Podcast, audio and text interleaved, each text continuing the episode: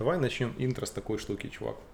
Как Тарас дела? обосрался со своей темой прошлого подкаста с дайджестом продуктового дизайна. А нет, это у Юры Ветрова дайджест продуктового дизайна с дайджестом украинского дизайна. И поэтому мы возвращаемся к старым добрым темам.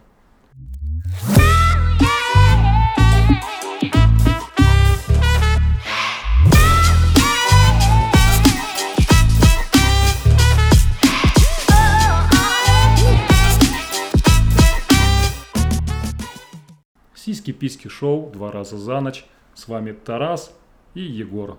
Не доказано, да, что сиськи-письки я обосрался, но всем привет. Э, давай перед тем, как приступим к обсуждению сегодняшней темы, потрендим зажили-были, чувак.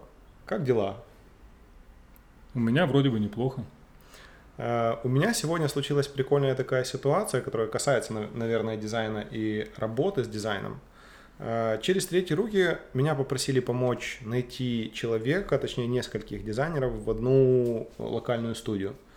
Посыл был такой, что, чувак, нужен middle плюс level, один человек и человек уровня lead, который смог бы подравить команду, ну и так далее и тому подобное. Ты собеседование не прошел? К сожалению, не вышло. Но главный прикол в том, что когда я начал советовать людей, оказалось, что рекрутер этой компании – очень как-то, наверное, непрофессионально действует. То есть, о чем я говорю? Этот рекрутер э, связывается с кандидатами, и как только понимает, что кандидат не подходит по каким-то критериям, просто игнорит их по полной. То есть, здравствуйте, у нас открыта вакансия, здравствуйте, что по деньгам? Все, типа тишина. Э, и я думаю, что мы еще очень часто будем возвращаться к теме найма, к теме поиска работы и так далее. Но вся эта движушка, движушка была к тому, что, ребят, если вам интересна работа, вы можете написать нам, и, возможно, мы вам предложим какие-то интересные вакансии, продадим вас на выгодных условиях и так далее. Просто будете платить по 20% со своей заработной платы на протяжении года мне, и вы будете трудоустроены. Или более выгодный вариант, вы платите всего лишь 3% э, с вашей заработной платы мне, но не в течение первого года, а в течение первых 10 лет. Э, более выгодные условия кредитования от Тараса. И как вы, наверное, уже поняли, тема сегодняшнего подкаста – это деньги в дизайне, а если быть точным, э, как оценивать свою работу. У нас какое-то затяжное интро получилось, и мне кажется, оно выглядит достаточно надуманным. Да, это достаточно сложная тема, с которой сталкиваюсь я очень часто, и я слышал много вопросов от посторонних людей, как оценить себя, как оценить работу, какой ценник поставить, как мотивировать клиента продолжать с тобой работать. И на все эти вопросы у меня нет ответов. То есть у меня есть какие-то мои личные наблюдения, личные проверенные методы, которые, о которых я расскажу на протяжении этого подкаста. Но вы не услышите здесь четкого рецепта, что ценообразование происходит так, так и вот так. Здесь вам помогут, наверное, базовые экономические понимания о рынке, о том, какая ситуация на рынке сейчас, и это не к нам. Тут будет больше о всяких уловках и, наверное, я забыл слово. О деньгах. Давай, давай говорить прямо, мы будем стараться э, помочь ребятам померить э, силу дизайна и цену дизайна, да?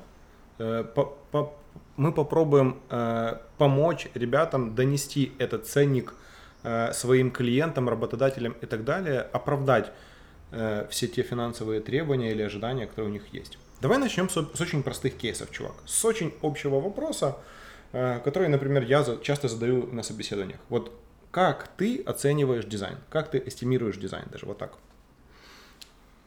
Ты этот вопрос мне задал? Да. Я на собеседовании или Ты нет? Ты у меня на собеседовании, чувак. Э, помнишь, я тебе рассказывал в начале выпуска про работу? Mm. Ты меня загнал в тупик, потому что я хотел говорить вообще о других вещах сейчас, и я уйду от ответа. И, наверное, начну с того, что первое правило, которое есть у меня, при том, как ты формируешь свое ценообразование, это не смотреть на других дизайнеров и не отталкиваться от цены другого дизайнера на рынке. Просто потому, что от клиента, если клиент плюс-минус понимает порядок цен и клиент плюс-минус понимает что-то в дизайне, последует вопрос, покажи мне, пожалуйста, проекты на эту цену. И если ты в какой-то момент говоришь клиенту, что час твоей работы стоит там 50-60 долларов, что есть для Украины высокая цена, очень высокая цена. Неплохая, давай так обозначим. Ну, я думаю, в рамках э, нашей аудитории это достаточно хорошая цена, неплохой дизайн студии в Украине. Это выше цены фрилансера в Украине 100%. Нужно быть готовым к тому, что придется показать проекты, которые, на ваш взгляд, стоят этих денег. И вот на этом этапе происходит часто то, что клиент совершенно не видит ценности вашего дизайна и той заявленной цены, которая следует от вас. Мне хочется добавить, чувак, мысль клевая, и здесь нужно посмотреть на всю эту историю глазами клиента. То есть я прихожу к человеку, клево, если он по рекомендации, или у меня есть какие-то общие с ним контакты, или вот точки соприкосновения. То есть это не просто какой-то хер с горы. Можно так говорить в подкасте, да? Давай говорить вагина с горы, потому что нас Лев не слушает из-за того, что мы с тобой гомофобы по его версии. Хотя э. нет, мы не гомофобы, ребята, я полностью толерантен. Черные жизни имеют место жить, там быть, существовать, дышать. Давай, короче, без жили-были, чувак. Вернемся к вопросу. Итак, клиент, у которого есть какие-то точки пересечения со мной лично, и в лучшем случае, в худшем случае это просто, ну, какое-то холодное просто, допустим, на дребле или в LinkedIn или еще где-то. То есть чувак говорит, мне нужно примерно то-то, то-то, то-то, э, скидает, скидывает, возможно, какие-то описательные материалы, там, которые, в общем, объясняют проект, и все. Я должен ему сказать цифру, из серии там 300, да, или там что-то такое. И дальше пойдет вот это вот жили-были и так далее. Да, и интересный момент здесь, нужно постоянно держать в голове, что шанс того, что вы единственный дизайнер или студия, к которому обратился клиент, он, наверное, там 2%. Потому что ты как дизайнер должен понимать, что это рынок, и на рынке есть предложение. Клиент в этом случае выступает покупателем, и он смотрит рынок.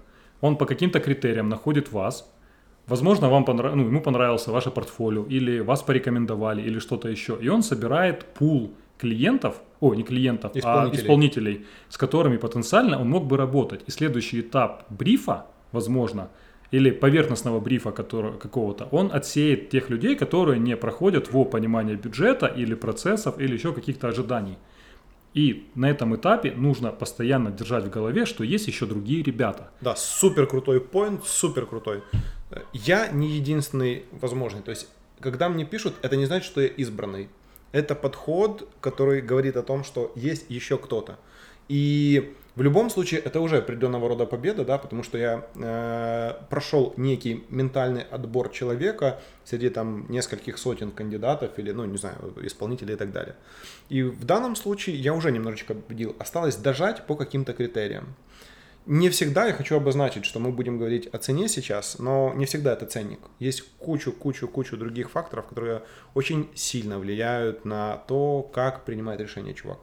Да, я думаю, здесь стоит отметить о первой экспертизе и о том, что ее нужно проявить на первом каком-то киков митинге или, наверное, даже на звонке с брифом.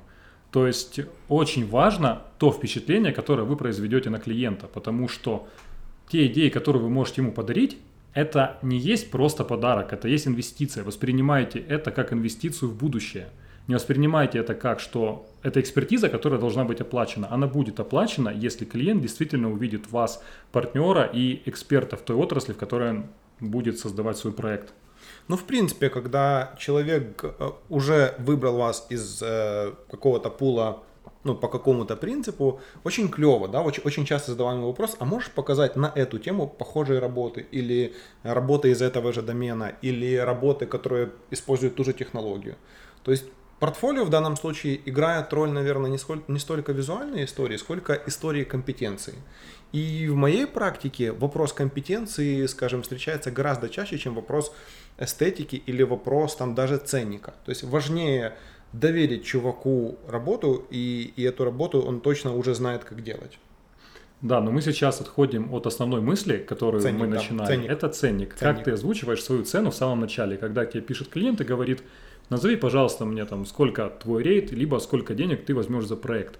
И мне интересно было бы узнать, как оцениваешь ты, помимо того, что есть там ценообразование на рынке и есть еще какие-то дополнительные вещи, на которые ты обращаешь внимание.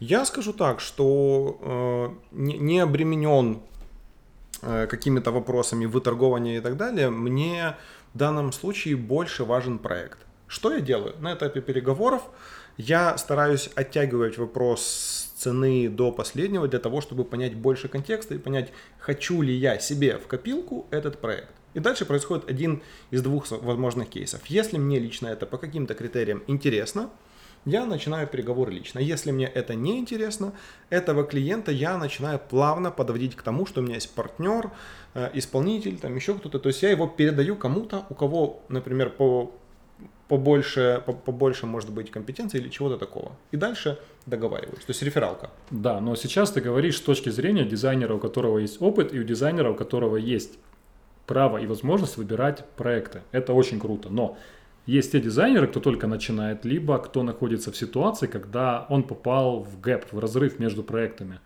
И это ценообразование, наверное, отчасти оно рандомное, хоть оно не должно быть таким. Но у меня в голове для себя есть какой-то минимум. Да, я понимаю, что бывает так, проект интересный, стартап, у ребят может быть недостаточно инвестиций или бюджета, но я четко отсекаю, что у меня есть минимум, какая-то цифра, ниже которой я не могу опуститься, просто потому что от безысходности ты можешь взять проект в данный момент, но спустя месяц ситуация поменяется, и желание делать проект, имея другие проекты по совершенно другим рейтам, очень сильно падает. И это ведет к большому негативу. Как в этой ситуации оцениваешь час своей работы или проект ты? Как ты подходишь к этим рамкам или хотя бы даешь вилку какую-то клиенту, там минимум, максимум, какие-то еще вещи. Но даже если ты даешь вилку минимум, максимум ожидаемо, ты это оцениваешь из какого-то своего часового рейта. И как ты его формируешь, этот вопрос тревожит очень многих. Окей, okay. я сейчас выдам очень длинную историю про то, как я пришел к ценообразованию, как я научился формировать адекватную цену себе. Есть, конечно же, какие-то цифры, которые я хочу брать за час, за проект, неважно за что.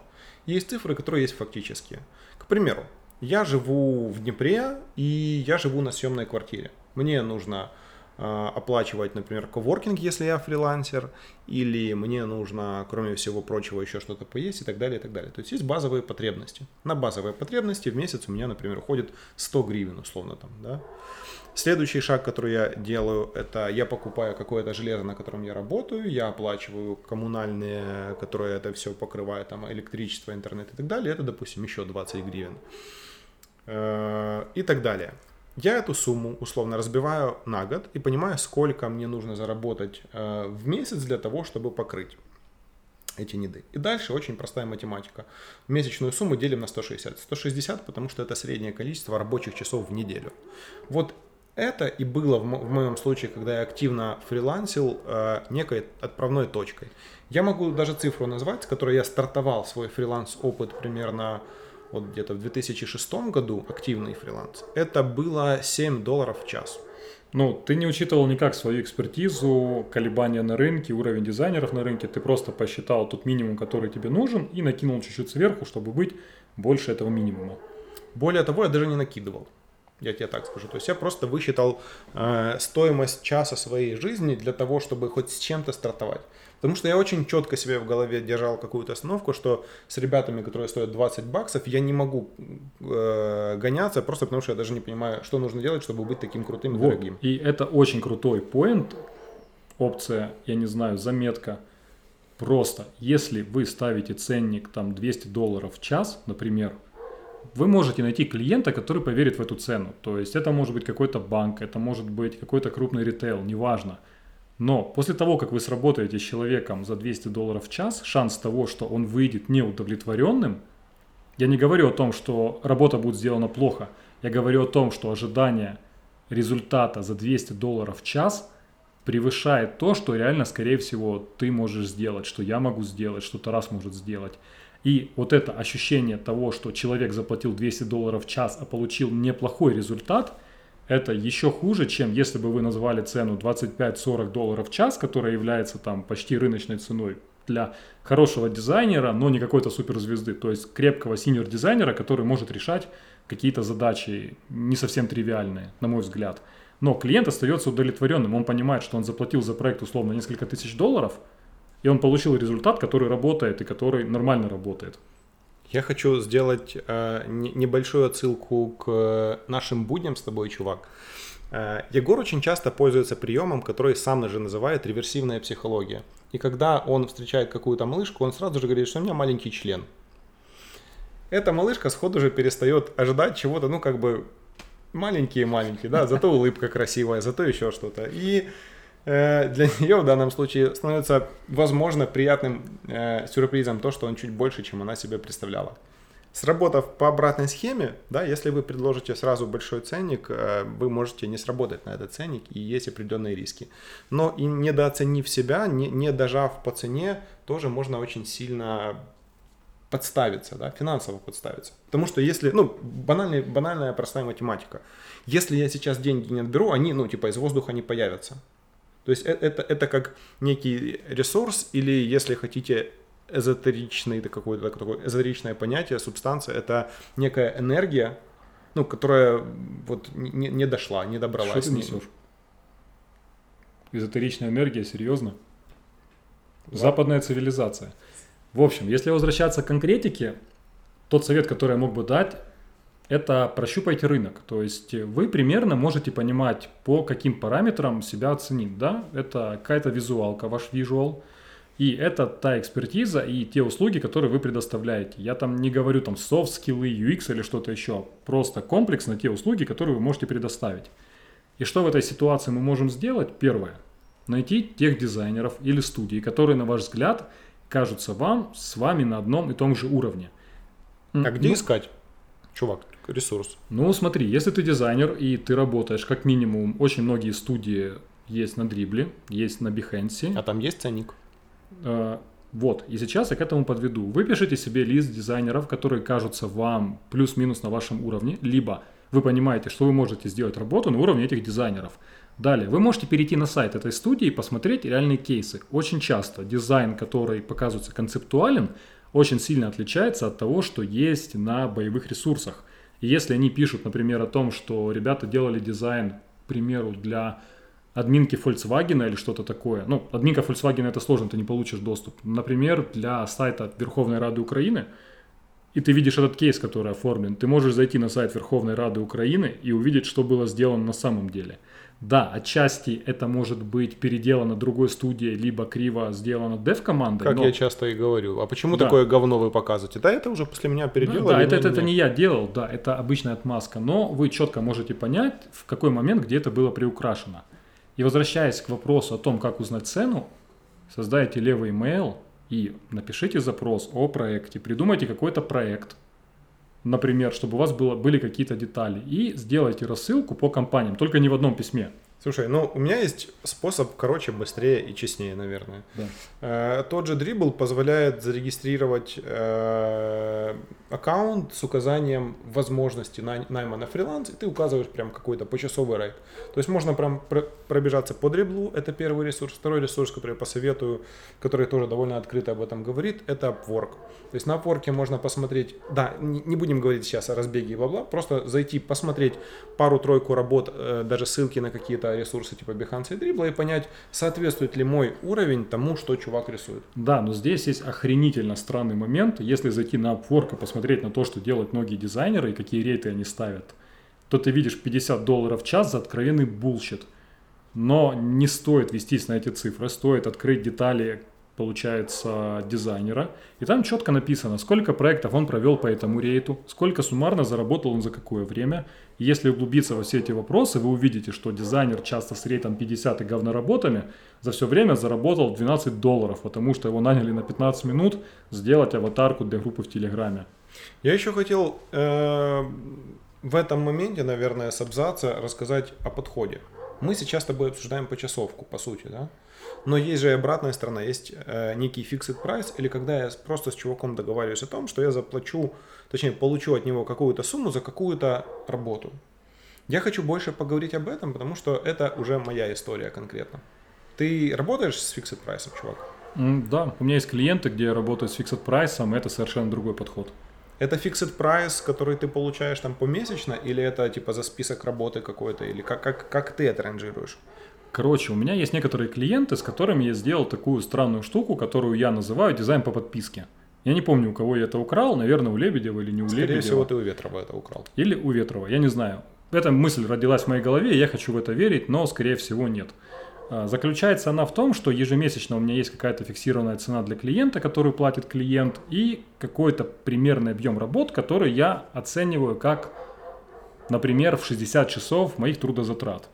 Ну, И- то есть ты делаешь, извини, перебью, тайм материал Да, такую. да. Я понимаю, что у меня есть для этого клиента в месяц, например, там 60-70 часов, и клиент примерно понимает объем работ, которые я могу сделать за это время и за эту цену. И в начале каждого месяца, либо в конце предыдущего, мы оговариваем, что мы будем делать в следующем месяце. То есть, по факту, это, наверное, fixed price. Не совсем. Это тайминг материал, это другой подход. Ну, да- давай пока, наверное, не вдаваться прям в э, терминологию, потому что я Да. сам ляпнул и понял, что понесло. Да, а дальше есть другие клиенты, которые приходят с конкретным запросом того, что им нужно, и просят оценить, сколько это будет стоить.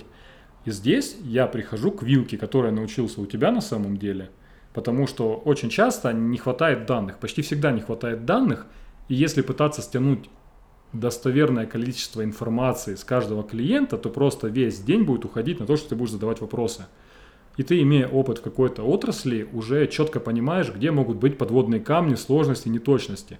И ты можешь сказать, окей, смотри, если у нас есть этот уровень детализации информации, и не вдаваясь во все подробности, я оцениваю это так, что минимум это займет у нас там условно полтора месяца, и будет стоить столько-то денег, максимум это будет стоить столько-то денег. И есть центральное, на что мы будем стараться ориентироваться, вот это. Если по какой-то причине я выхожу за максимум, я обсуждаю это с клиентом и говорю ему, смотри, там, мы вышли за максимум, потому что в процессе работы там, ты добавил новых фичей, ты добавил новых сущностей, и в принципе ты решил поменять все то, что, о чем мы обсуждали. И здесь уже идет э, оценка того времени, которое я потратил, и, наверное, добавляется почасовая плата. Если я по какой-то причине вылез э, за рамки бюджета по своей глупости или недальновидности, я работаю так, что это клиент не оплачивает, потому что это чисто мой fail, за который клиент не должен страдать, потому что я четко понимаю, что у него есть бюджетирование, у него есть планирование, и каждый этот расход влечет за собой какие-то последствия. Да, фиксed прайс для меня лично это история про очень честную штуку.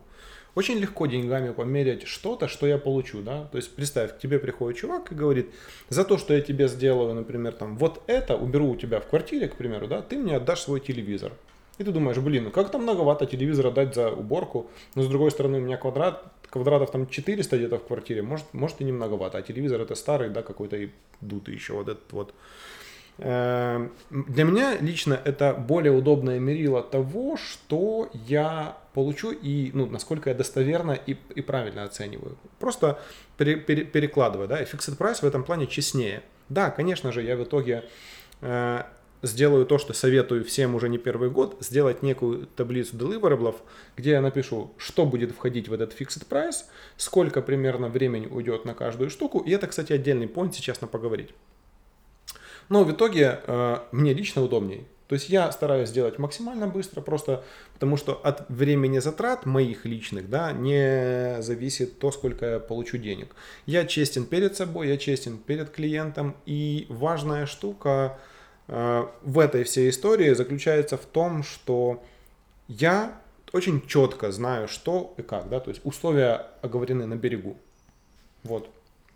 Это очень интересный момент, потому что бывают недобросовестные исполнители и бывают недобросовестные покупатели. И вот недавно в практике с моей коллегой был момент, когда приходит человек, который является посредником в продаже дизайна и просит сделать просто надпись, которая будет частью фирменного стиля. Просто одну надпись. Ну, человек это оценивает как просто одна надпись, которая является частью фирменного стиля и называет цену, например, там 150 долларов. Спустя неделю работы и результата того, что было сделано, человек видит презентацию, где просто надпись каким-то магическим образом превращается в логотип, в основу брендинга. И, следовательно, возникает вопрос, почему продавалось это как просто надпись, которая по сама по себе не несет никакой ценности, является мелочью, а перепродается это уже или используется как фирменный стиль, логотип и как тот элемент э, брендинга, который будет позволять узнавать и продавать отчасти этот продукт. И вот здесь у логотипов совершенно другие цены. Слушай, давай сыграем в плохого и хорошего полицейского. Я попробую в данном случае побыть чуваком, который заказчик, и для меня технически я прошу тебя сделать надпись, и какая тебе разница, где я буду использовать. Э, что это логотип, что символ, ну, ты, ты просто за то, что ты скажешь, что это логотип, добавишь к ценнику там 3x и все, а для меня, ну, я, я не хочу за это переплачивать. Смотри, я это воспринимаю и вижу так, что условно твоя услуга имеет своего рода лицензию. Да, Например, конечно. как со шрифтом. И если ты используешь шрифт какой-то покупной, ты покупаешь тип лицензии, то есть публичное использование, использование для перепродажи, там, использование на сайте до 10 тысяч просмотров в месяц. И если у тебя превышает эти лимиты, ты должен доплачивать какие-то деньги дополнительно. Окей, я, я говорю как заказчик. Смотри, ты же не готовил это как логотип. У меня нет там кучи форматов, которые я могу переиспользовать. То есть мне нужно с этим возиться, скорее всего. Эта штука не готова под вышивку. Технически она не удовлетворит какие-то вопросы теснения и так далее, и так далее, и так далее. Это просто, это просто надпись. Это все равно, что я попросил тебя сделать, не знаю, векторный росчерк, а потом решил, что он будет использоваться в логотипе. Типа, в, чё- в, чем, в чем прикол? Я же как заказчик эту историю честно оплатил, я же не забрал у тебя просто бесплатно. Просто я назвал это не логотип, я назвал это надпись. И начал использовать ее как некий элемент брендинга. Да, и вот здесь мы приходим к тому, что две стороны упираются в тупик, потому что с точки зрения дизайнера он будет прав на 100%, и я согласен, что он будет прав на 100%, потому что логотип как таковой подразумевает под собой совершенно другие какие-то материальные преимущества, наверное, или Технологические и преимущества. технологические в первую преимущества, да. Но в этой ситуации заказчик тоже остается прав, потому что для него, в принципе, все равно. Ему нужна была надпись, которую он как хочет, так и использует. И вот здесь, я думаю, происходит конфликт того, что с одной стороны не было оговорены какие-то жесткие требования, очередь. Безусловно. и тут совет создайте какой-то типа договор. Даже если у вас нет ФОПа, а у вас должен быть ФОП, ребята, платите налоги. Найдите юриста, адвоката, либо человека, который занимается подобными вещами, составьте типовый договор, где вы будут вписаны ваши данные какие-то. Пусть это не несет какой-то юридической ценности. Вряд ли оно будет нести какую-то ценность, но это уже своего рода обязательство, которое будет ограничивать вас как исполнителя и оберегать вас от заказчика, потому что многие люди не понимают, что даже те какие-то банковские обязательства, которые у вас есть банками, по, по сути это фейк. Если дойдет до суда, вы можете выиграть очень много судов и очень много дел, просто потому что это фикция, это видимость какого-то обязательства. Но во многих, в большинстве случаев это действительно защищает от дурака. Э, Я скажу нет. Чего? Мой опыт говорит о том, что, скорее всего, здесь не до конца договорились, и я бы в этой истории был на стороне заказчика. Э, Я объясню, как именно на стороне заказчика. Э, Для меня и правда. Ну вот я, я беру и, и прошу кого-то сейчас сделать мне надпись. Э, Логотип предполагает определенные форматы. То есть, ес- если мне сделали надпись, это значит, что я могу ее использовать как лого, но она будет э, определенным образом ограничена, технологически в первую очередь. То есть, банально, если это леттеринг, да, о котором сейчас идет речь, то, скорее всего, он был сделан не векторами, то есть, скорее Векторы всего... были получены полностью. Ну вот все. Ну, э, какая разница, как я их использую? Я могу их даже у себя, не знаю, на здании 30 на 30 напечатать. Ну, типа, да, я тебе об этом не сказал. Но мне же, я заплатил за надпись, я не оговаривал, что я буду использовать эту надпись там-то, там-то, там-то. И я бы, наверное, говорил о софт-скиллах в данном случае. То есть, да, окей, чувак от меня что-то получил, как, как, как от дизайнера. И то, что я не подготовил это должным образом, и то, что в очень скором времени чувак испытает некие ограничения, это факт. И, скорее всего, он ко мне придет за тем, чтобы попросить доработать и так далее, и так далее, и так далее. Потому что, да, надпись тоже можно использовать как лого, но мы будем говорить и о маркетинговой составляющей здесь очень долго, и о технологической составляющей, и более того, о элементе таком, как, ну, просто носитель, да, то есть это штука, которая говорит, что я это я. И ограничения, которые несет себе просто надпись, в отличие от лога, гораздо больше, чем вот это вот потерянное. То есть я бы говорил, окей, чувак, да, мы с тобой не поняли, но смотри, что вот эта вот штука, надпись, она не, не может работать как логотип вот по, такому, по, по такому-то ряду причин. Пожалуйста, пользуй себе на здоровье, но когда тебе нужно будет ее подправить, пожалуйста, вернись, и мы с тобой оговорим, и за нормальный ценник, в который я, конечно же, включу и моральный ущерб, я тебе его допилю. Ты понял, там на фоне лают собаки, собаки не согласны с тобой, и они просто говорят, Тарас, ты черт, Тарас, ты черт, ты слышал это? Блин, я очень надеюсь, что на фоне не слышно всего этого трешака. Ну, ребята, лето плюс 37, э, в закрытой квартире без кондиционера будет очень тяжело.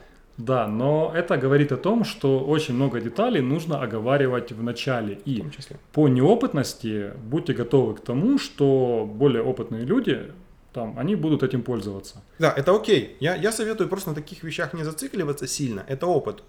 Ну, давай так, в лучшем случае, ну, выбью еще там, ну, двойную, тройную оплату. Все, но стоит да. ли оно того? Мне этот чувак в долгосрочной перспективе, скорее всего, с этим же логотипом, который я потом буду допиливать, принесет 4 раза лучше и больше денег, 4 раза больше денег, и, и, и у меня будет намного лучше с ним, ну, вообще коммуникация, работа, просто потому, что я это не перевел на конфликт.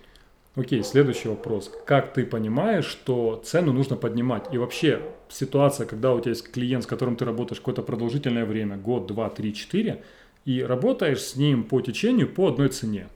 Но в какой-то момент ты понимаешь, что вы там на протяжении долгого периода времени не меняли ценник, и ты уже качественно совершенно другой дизайнер. Как в этих моментах ты общаешься с ним? Как ты ему обосновываешь эту ситуацию?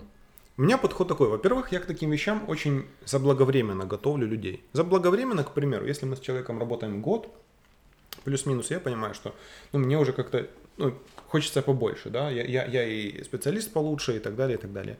Я начинаю ему говорить, что, слушай, Егор, я тут и в том разобрался, и в этом. То есть не надо сразу же говорить, что я через три месяца повышу тебе ценник. Но это, это дешево и это непрофессионально. Объясни, что ты разобрался в таких-то вещах, возможно, прошел, прошел, прошел какие-то курсы. То есть подведи мягко к тому, что ты стал качественно как дизайнер лучше. Короче, ну здесь момент того, что клиента особо не должно интересовать, какие курсы ты прошел. Ну, до сраки это. Я бы здесь оперировал все-таки тем, что ты сделал для проекта, чем ты сделал лучше, чем было, или даже больше, чем ты изначально оговаривал это. И ты скажи ему, ну, ты можешь сказать клиенту о том, что смотри, я сейчас пересматриваю чуть-чуть цены, и, возможно, нам придется с тобой их тоже пересмотреть, потому что я ценю то, что мы с тобой работаем столько времени, я ценю тебя как клиента, как партнера, но есть понятие рынка и есть понятие рыночной цены. И здесь есть интересные лайфхаки, которые я украл из поведенческой экономики не стоит говорить о том, что ты там повышаешь ему супер цену. Ты можешь сказать, что на протяжении года ты с ним работал по скидочной цене. Сейчас для всех остальных клиентов ты пересмотрел цену, намного выше сделал. Но для него ты просто убираешь скидку и будешь работать по той цене, по которой ты работал со всеми другими своими клиентами на протяжении двух лет. По факту ты сделал то же самое. Для него ты поднял цену, но ты это завернул в тот формат, что он просто остается по выгодной цене до сих пор. Я хочу э, более конкретно и более живо объяснить эту историю. К примеру, мы с тобой работаем год по 10 долларов. Я хочу с завтрашнего дня брать с тебя 20 долларов. Я с тобой поговорил, ты вроде как не против, но само собой, что тебе как клиенту будет ну, тяжело расставаться с большим количеством денег. И я бы сказал так, что смотри, чувак, я тебе ставлю 20 долларов, но только потому, что ты очень клевый, и только потому, что у нас все очень хорошо клеится, потому что всем остальным я делаю уже по 25 давно. Это работающая схема, и, ну, это честно, в конце концов.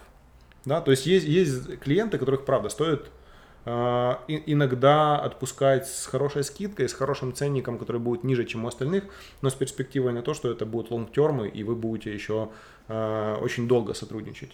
Да, и здесь включается очень много интересных моментов, как скидки на объем, даешь ты их или не даешь, и как ты определяешь вообще, давать человеку скидку или не давать скидку, потому что здесь ловушка, э, как у супермаркетов бывает, потому что если супермаркеты часто дают какие-то скидки, ты уже не хочешь покупать товары без скидки. Здесь нужно тоже держать тонкую грань и четко понимать, какую ценность для тебя несет этот клиент. И что если ты осознаешь, что через год, два, три потенциально ты будешь работать с этим клиентом, и работаешь ты с ним больше, чем там 15 часов в месяц, ну, это какие-то абстрактные цифры, то тебе никто не мешает дать ему скидку.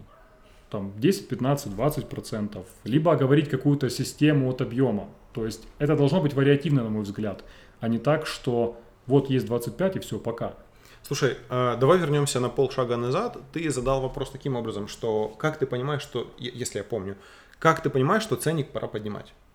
Вот как, как ты, вот ты сидишь сейчас, как, как ты, ну, грубо говоря, находясь в вакууме, сидя в комнате, понимаешь, что все, завтрашнего дня я беру там не, не 2 доллара, а 5.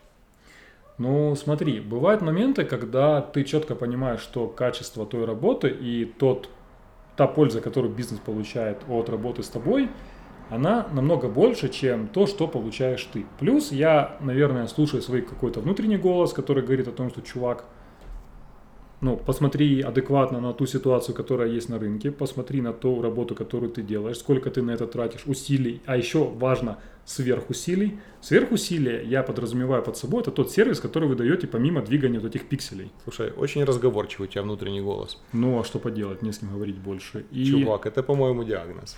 Да, и исходя из этого я начинаю для себя считать ту прибыль, которую я могу получить, подняв там на 10% цены, те убытки, которые клиент может со собой повлечь, и в принципе тот маховик, который разгонится от этого действия. Сложно. Для меня это очень сложно, я делаю гораздо проще.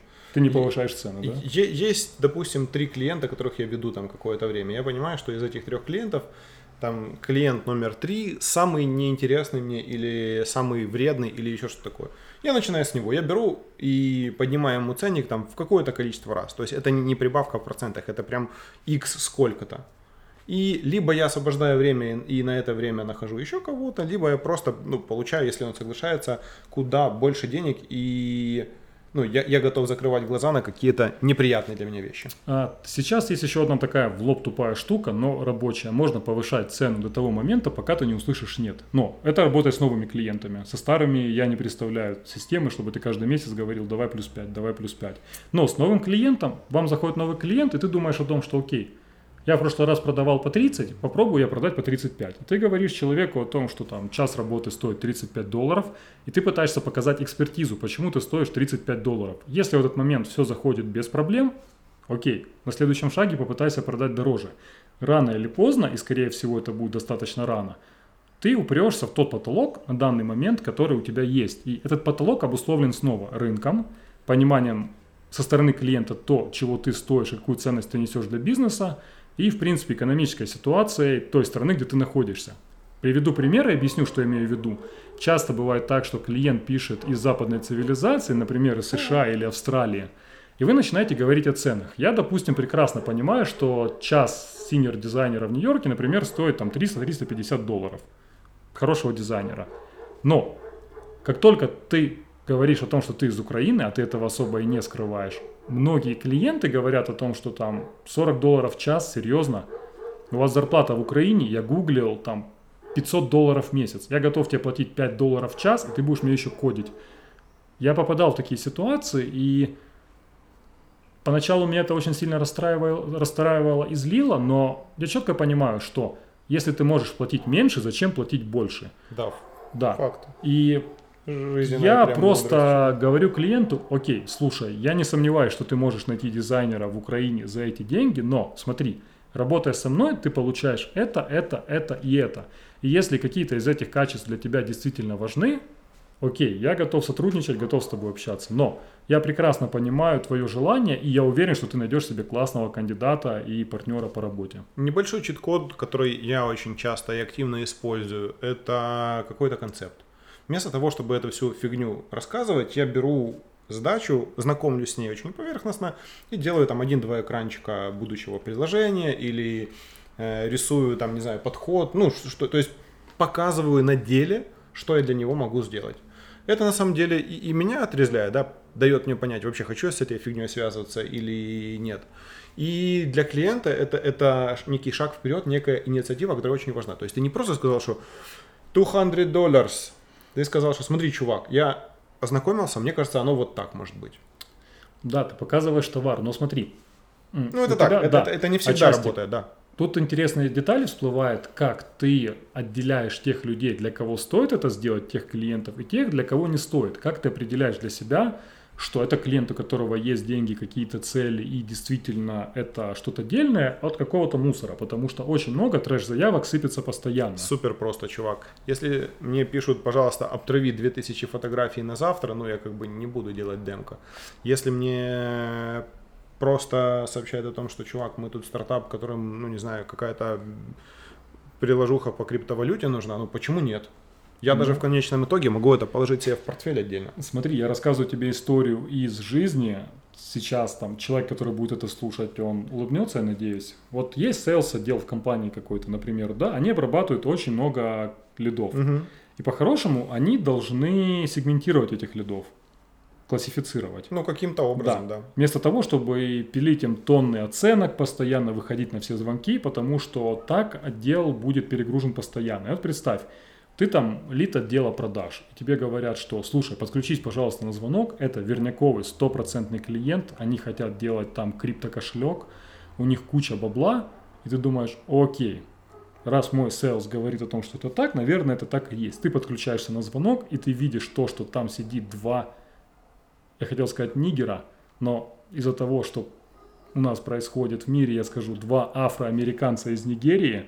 В какой-то отбитой лачуге и кричат «Окей, we have some ideas». Как ты сегментируешь этих людей? Потому что изначально они представляются как стартап, у которого есть идея, какое-то там видение, но ты реально не знаешь, есть деньги, нет денег. Ну, механизмов проверки полно, начиная от Гугла элементарно. То есть, когда тебе кто-то пишет, ты можешь даже email прогуглить, там даже домен есть какой-то, да, и посмотреть. Если чувакам хватило хотя бы денег на сайт, ну это уже о чем-то говорит. Эм, Если это прям супер-супер стартап, ты можешь попросить больше информации, можешь, поп- ну то есть вот я, я, я не скажу, что здесь есть какой-то рецепт, прям вот, который работает на 100%. То есть каждый раз ты э, по разным критериям, ну буквально оцениваешь, да, то есть понимаешь, платежеспособный этот клиент или нет. Да, еще классная опция, ну вот о чем Тарас говорит, загуглить. Я иду на LinkedIn. И на самом деле люди из западной цивилизации, инвесторы, партнеры, либо просто стартаперы в большинстве своем имеют аккаунт на LinkedIn, потому что это профильная сеть, и там ты уже можешь посмотреть, кто он, что он, где он учился, кем он работал до этого, какие Круто, он да. должности з- занимал, и для себя понять, серьезный ли это человек. И если у тебя достаточно развитая сеть контактов на LinkedIn, то ты увидишь там общих знакомых, и ты можешь пробить эту тему. У меня был как-то очень странный э, опыт на эту тему. Значит, пишет мне чувак, то да сё, мне нужно оценить приложуху, все объемно, все клево, но, говорит, перед тем, как ты приступишь даже к оценке, я хочу дать тебе тестовое задание. То есть, прикинь, для того, чтобы сказать, сколько будет стоить работа, ты должен сделать тестовое.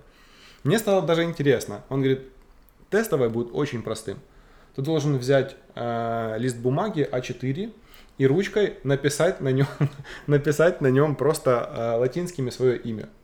Я говорю, чувак, а что это за фигня? В итоге оказалось, что этот тип каким-то об- образом расшифровал мой почерк, да, чтобы понять по нему, э, что я за человек, э, сделал какой-то психологический портрет, и на основе этого он принял решение, работать со мной или нет. Блин, я подумал, что ты расскажешь историю, когда ты встретился с клиентом, инвестором из Украины, я не хочу называть фамилию, но это очень большой человек в Украине, который говорит тебе, Тарас, если ты хочешь проект, отсоси мне.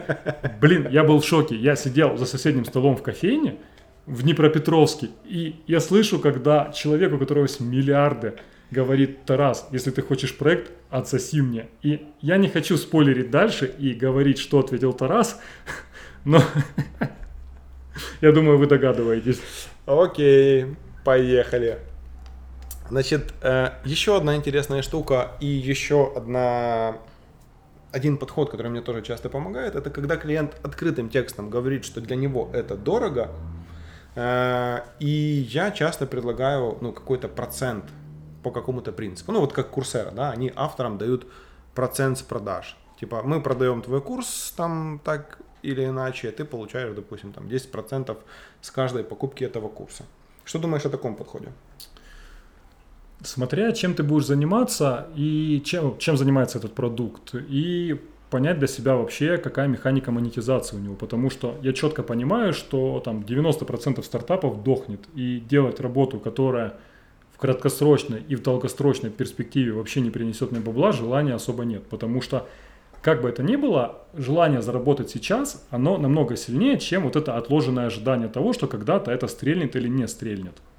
И Я- да. да, Я, я на днях буквально слушал подкаст «Выйдет или нет». Э, Там две девушки обсуждали как раз вот этот подход э, работы за процент, за какое-то фи. И они говорили прям, ну, подкаст, в принципе, о бизнесе, о стартапах. И они, наоборот, советовали сейчас соглашаться на такие вещи, особенно вот в эре э, всего, что касается онлайн и, в частности, онлайн-образования.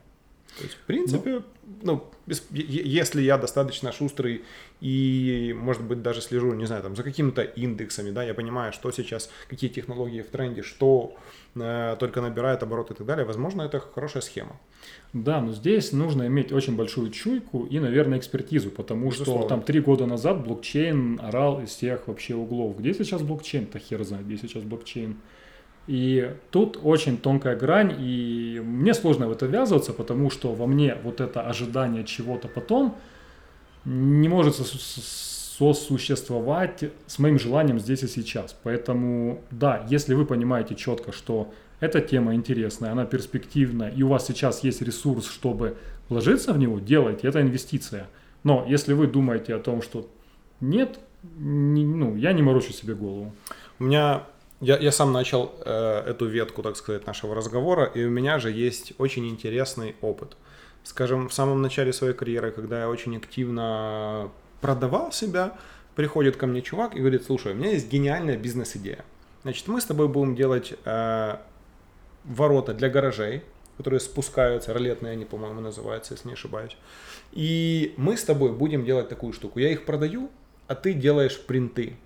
Например, там, прикинь, ролет опускается, и там фотография самолета, как будто в гараже самолет. Или ролет опускается, а там, например, какая- какая-то гидропоника и шмаль. И говорит, значит, вот этот принт чуваки будут покупать примерно за 300 гривен за каждый. Тебе надо как дизайнеру сделать каталог принтов, ну, хотя бы там на пару сотен эм, экземпляров. Ты будешь получать ровно половину. Ребята, половину, ну, то есть 50% звучит куда дороже, чем ну, все, что было сказано до этого. Я помню, херачил, наверное, ну там месяцок точно подряд, чтобы шлепать какие-то клевые идеи, еще проходить, конечно же, конечно же, они не могли быть немодерируемым, и чувак, вот, да, с которым я связался, он, он каким-то образом их отсеивал, подбирал, подкидывал, ну, в общем, это прям полноценный трешак в плане работы. В итоге я заработал на этом, знаете, сколько? Вот 150 гривен с одной продажи. Ты сейчас мне напомнил интересную тему. Как часто у тебя были ситуации, когда ты называл цену за проект, вы договаривались, ты делал проект, и клиент оставался недоволен тем результатом, который он получал. Но он тебе либо платил деньги, либо платил тебе полцены и говорил, что это все херня, и он не будет доплачивать за это до конца. Я думаю, у тебя такие ситуации в да, практике конечно. были 100%. Конечно, были, конечно. И что я, ты с этим делом? Я, э, опять-таки, все ситуативно и какого-то универсального рецепта здесь не будет. Э, в случаях с digital ом я, конечно же, стараюсь вести диалог и работать не по принципу «я все сделаю и потом покажу», а итеративно. То есть для того, чтобы человек имел доступ к результатам моей работы на практически всех этапах. Очень клево сейчас куча инструментов, которые позволяют это все держать онлайн, и чувак буквально видит и правит. Но здесь можно заиграться, да, и уйти Например, вы хотели сделать Ferrari, а получился какой-то, не знаю, там старенький Hyundai Accent, там 86 -го года, ну, в общем, что, что-то такое. Но в целом это один из подходов, который спасает. Второй подход, если я прям явно понимаю, что человек недоволен, я готов э, доработать, то есть для меня очень ценен э, вот этот коннект, который у нас есть, да, то есть ценно то, что я с человеком еще додержу, и мне очень важно, чтобы когда человек закроет за собой дверь, выйдя ну, образно из моего кабинета, чтобы он вышел э, с чувством удовлетворения, чтобы он понял, что да, я все-таки получил то, что хотел, и у меня все вышло, и я могу с этим что-то делать. Но смотри, может быть ситуация, когда ты делал проект с клиентом, и получилось говно просто по вине клиента из-за того, что те правки, которые он носил, даже если ты его предупреждал о том, что чем это чревато, они повлияли на тот результат. И тот негатив, который есть у клиента, он отчасти же завязан на его попытках сыграть в дизайнера с тобой. Ты понимаешь, как это звучит? Это, это звучит так для меня, что, слушай, клиент, говно ты получил, потому что сам хотел говно. А я ж типа тут не при делах, я просто оператор скетча там какого-то. Вот, но так, к сожалению, работают очень многие. И тот момент, когда вы оговариваете те риски, на которые идет клиент, внося вот эти правки, если вы их четко можете аргументировать, ну, в большинстве ситуаций это спасает. Понятно, что есть моменты, когда клиент не хочет слышать, но, скорее всего, это происходит из-за того, что ты не смог выстроить доверительные партнерские отношения с клиентом, и он не воспринимает тебя как э, серьезного партнера или эксперта в этой области, а воспринимает тебя как машинистку, оператора, типа... Да, да, да. Плюс важная штука в этой истории это буквально вербальная коммуникация. То есть, когда ты видишь реакции человека, когда ты видишь микровыражение на его лице, как, мы, по-моему, обсуждали в каком-то из выпусков это, э, это очень сильно помогает тебе э, сориентироваться на месте. Зачастую ты можешь даже прямо на ходу сказать, что, чувак, я вижу, что тебе это не нравится, пожалуйста, скажи, что, что, что тебя смущает. Я окей с тем, что, возможно, это не совсем соответствует твоим ожиданиям. Очень простой подход, чувак. Сохранить э, отношения и растянуть их во времени принесет гораздо больше прибыли во всех смыслах, чем ну, просто его сказать, отдай мои 100 баксов и вали отсюда. И, короче, еще один интересный момент, который, я думаю, интересует и тревожит многих. Работа по предоплате или без предоплаты, или по частичной предоплате. Или полной. Или полной, что есть или правильно, без, Или безоплатная сложно. работа. У тебя было, что тебе не платили за работу, ну и ты осознанно делал что-то бесплатное, в хорошем смысле имею в виду? Ну, осознанно бесплатно это с точки зрения моего волонтерского какого-то да, опыта, да, просто да. по желанию. А, да. Если я понимал, что мне это сейчас интересно, у меня есть ресурс, и я четко понимал, какую социальную или не социальную там, помощь это несет за собой, я делаю эту работу, но это отчасти должно пересекаться с твоими внутренними позывами и желаниями что-то сделать, потому mm-hmm. что если я не хочу сейчас сделать, например, сайт какой-то благотворительной организации, но начинаю давить о том, что это же социально полезно, нахер, ну, это полезно будет для кого-то, но не для тебя, если это будет конфликтовать с твоим желанием что-то сделать. Я хочу здесь э, привести в пример очень такой алчный подход. Что-то бесплатное я, например, делаю в одном из двух случаев. Либо если я явно кому-то чем-то очень сильно помогу, и это как-то повлияет на, ну, назовем это, карму, да, мою, раз уж сегодня про эзотерику. Либо же, если я понимаю, что вот этот проект может быть потенциально клевым ресурсом в портфолио, и тогда я говорю, окей, чувак, я это сделаю тебе супер дешево, а то и вообще бесплатно, но от тебя ни одной правки. Окей, возвращаемся к предоплате. Предоплата, да. да. Ты как... берешь предоплату? Да, я беру предоплату, и это каждый раз достаточно сложная тема, потому что клиенты к тебе приходят либо новые, либо по сарафанному радио. Чаще угу. всего это своего рода рефералка. И если клиент пришел от другого моего клиента, у меня уже есть к нему какой-то кредит доверия. И иногда это играет злую шутку. Безусловно. Да, потому что клиент, пришедший по рекомендации, это не есть твой клиент, это совершенно другой человек. Ну да, друг моего друга, это да, не обязательно да, мой есть, друг. А, ты уже думаешь о том, что это проверенный, надежный человек, но бывает не так. Я склоняюсь к тому, что если клиент не готов сделать полную предоплату, либо 50%, я ему говорю, окей, мы с тобой еще не работали до этого, мы не знаем, подходим мы друг другу или нет, давай сделаем маленький спринт, там, или не будем называть это спринтом, а скажем, давай сделаем небольшой объем работ, который там будет стоить там, 500 долларов, например. Егор и его небольшие штуки, да? Да. И После этого этапа, если все в полном порядке, и клиент понимает, что он получит то, что он хочет получить, и ты для себя оцениваешь клиента как там платежеспособного или адекватного, вы уже можете спокойно обсудить там предоплату целиком, либо продолжить работать маленькими итерациями, ну, как угодно. Но я вообще против того, чтобы начинать делать какую-то работу бесплатно, если это не тот клиент, с которым ты работаешь постоянно, и ты знаешь, что он оплатит 150%. Я э, нахожусь в данном, данной ситуации вообще на другом берегу, чувак. Я не беру предоплату. Я даже с новыми клиентами, которые только, только пришли, говорю, окей, чуваки, я уверен в своей экспертизе, и я уверен в том, что то, что я сделаю, будет для вас клево. Да, отвечая на вопрос, который, возможно, есть в голове, я из-за этого попадал на деньги пару раз. Но в целом я пытаюсь выстроить, э, продать себя таким образом, что, чуваки, я довольно mature ный, у меня довольно высокий level экспертизы, и я могу себе позволить доказывать свою экспертизу не просто, ну, вот сейчас, да, э, давая высокий rate, а еще тем, что ну, вам захочется мне заплатить. И у меня было несколько кейсов, которые очень положительно влияли на продажи, когда ко мне приходили чуваки с потенциально с гигантскими проектами, которые тянулись там на месяцы, годы и так далее. И я говорил так, мы с тобой работаем, допустим, по, такой, по такому-то ценнику. Если в какой-то момент тебе что-то не нравится, ты мне просто не платишь. И чуваки прям офигевали от этого пункта. Это, это супер рисково, и я, если честно, не советую так делать. Но в итоге ну, я так делал всего несколько проектов, и все они полноценно оплачивали вообще без всяких проблем. Да, но мне кажется, это вопрос о репутации. То есть, если ты работаешь с кем-то действительно крутым, у кого есть репутация, он заплатит 100%, потому что репутация, она дороже денег. Ну, она безусловно. зарабатывается, да, на протяжении, Безусловно. на протяжении очень долгого периода времени. Но если это какой-то человек, о репутации которого ты не знаешь, и Google тоже особо не знает о репутации этого человека здесь, ну, Да, да, Я, я, я, я для себя не стал бы работать бесплатно. Я бы, окей, 500 долларов много, давай попробуем маленький спринт, потому что я опять возвращаюсь к тому, что если у тебя есть возможность получить что-то бесплатно, большой шанс того, что ты не захочешь платить за это. Все абсолютно ситуативно, я согласен. И э, там просто плохим отзывом в итоге в LinkedIn, наверное, ну, ты, ты себя не купишь поесть за это. Но ну, надо, надо смотреть по ситуации.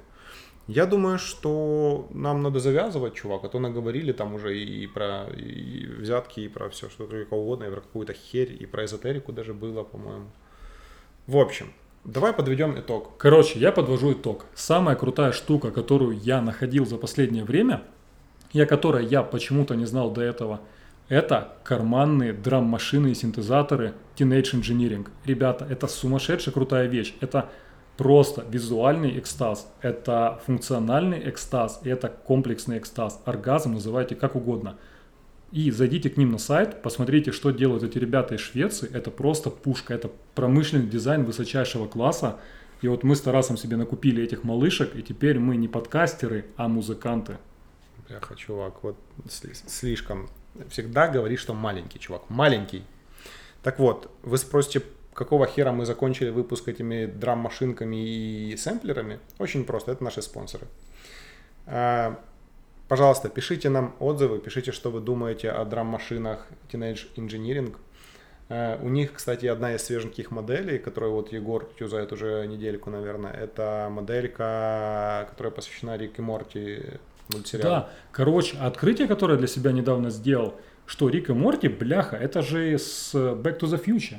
И Марти, паренька зовут Марти. Мы пересматривали недавно на неделе «Назад в будущее», и я такой, бляха, Марти, Морти, Марти, Морти, профессор. Да. Короче, очень жестко. Так вот, пишите нам, пожалуйста, свои отзывы, расскажите, чего вам хочется еще, потому что мы уже на самом деле на экваторе, чувак. У нас уже половина сезона прошла, и я думаю, А что... слушателей не добавилось. Это все потому, что ты решил сыграть в импотента блогера. Oh, yeah. Э, Фак, чувак, что мне после этого? Э, Ребята, у меня ко всем вам просьба. Ситуация такая, что мы записываем подкаст у Тараса дома. И у него по какой-то причине нет кондиционера сейчас. Если вам не сложно, мы зашарим э, кошелечек. Пожалуйста, задонайте Тарасу на кондиционер. Он потратил все деньги на микрофон, чтобы качество звука было лучше. И писаться в 37 градусов в квартире у Тараса вообще ни хера не комфортно. Но зато мы топлес, чувак, и нам комфортно. И Да. можешь, можешь, можно я уже тебе, короче, на руки сяду, а не наоборот. С вами был подкаст «Два раза за ночь». Всем всего клевого, чуваки, увидимся потом. Семки-бомки.